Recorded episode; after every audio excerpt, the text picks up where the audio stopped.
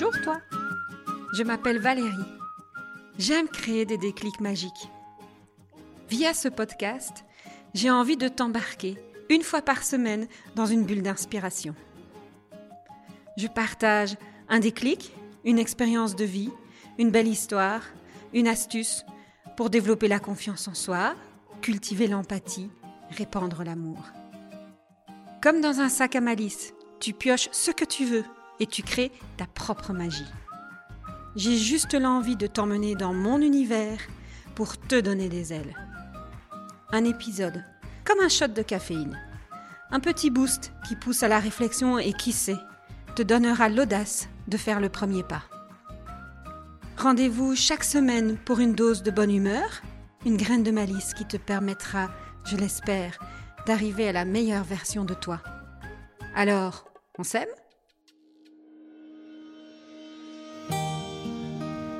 En avril, ne te découvre pas d'un fil. En mai, fais ce qu'il te plaît. En juin, tu te vêtiras d'un rien. Ce dicton nous vient des anciens.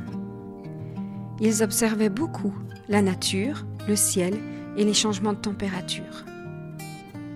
Leurs observations étaient qu'en avril, il y avait certes de belles journées qui avaient peut-être tendance à nous faire oublier les jolies surprises comme le froid de canard du lendemain de la belle journée d'été.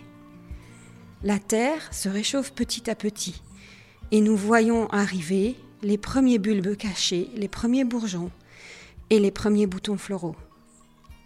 Ça ne veut pas dire pour autant que tout est gagné.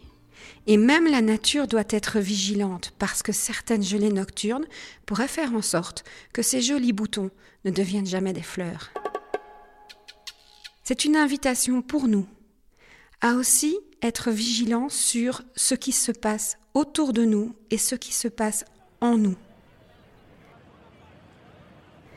Le temps, le climat est instable et vachement variable à l'extérieur. Et donc, qu'est-ce que nous mettons en place, nous, pour nous assurer que, dans cette instabilité, nous avançons petit à petit avec notre propre climat intérieur pour faire en sorte qu'il n'y a pas trop de déstabilisation. Ces instabilités, ce sont quelquefois nos émotions qui en parlent, à travers la peur, la colère ou d'autres encore. Et dans ces cas-là, en tout cas pour moi, mon petit carnet est vraiment quelque chose qui m'aide beaucoup. Les déposer me permet de comprendre qu'est-ce qu'il se passe, comment éventuellement je peux faire un pas de côté ou un pas de recul avant de véritablement vouloir courir déjà vers les beaux mois d'été, alors qu'avril, au fond, ce n'est encore que le printemps. Comment observons-nous le climat extérieur et le climat intérieur? Comment nous assurons-nous que ce climat extérieur et ce climat intérieur sont quelque part en vibration? Et surtout, quand l'un ne vibre pas avec l'autre, qu'en faisons-nous? Est-ce qu'à un moment donné, on prend le temps de la pause et du recul? Est-ce qu'on ose se dire que peut-être il ne faut pas aller trop vite? Est-ce qu'on se laisse un peu absorber par le climat extérieur et avec cette tendance de vouloir aller trop vite, ce qui fait qu'après coup, parfois, il nous arrive de le regretter. Ça m'arrive encore de me laisser surprendre par ce tourbillon de la vie.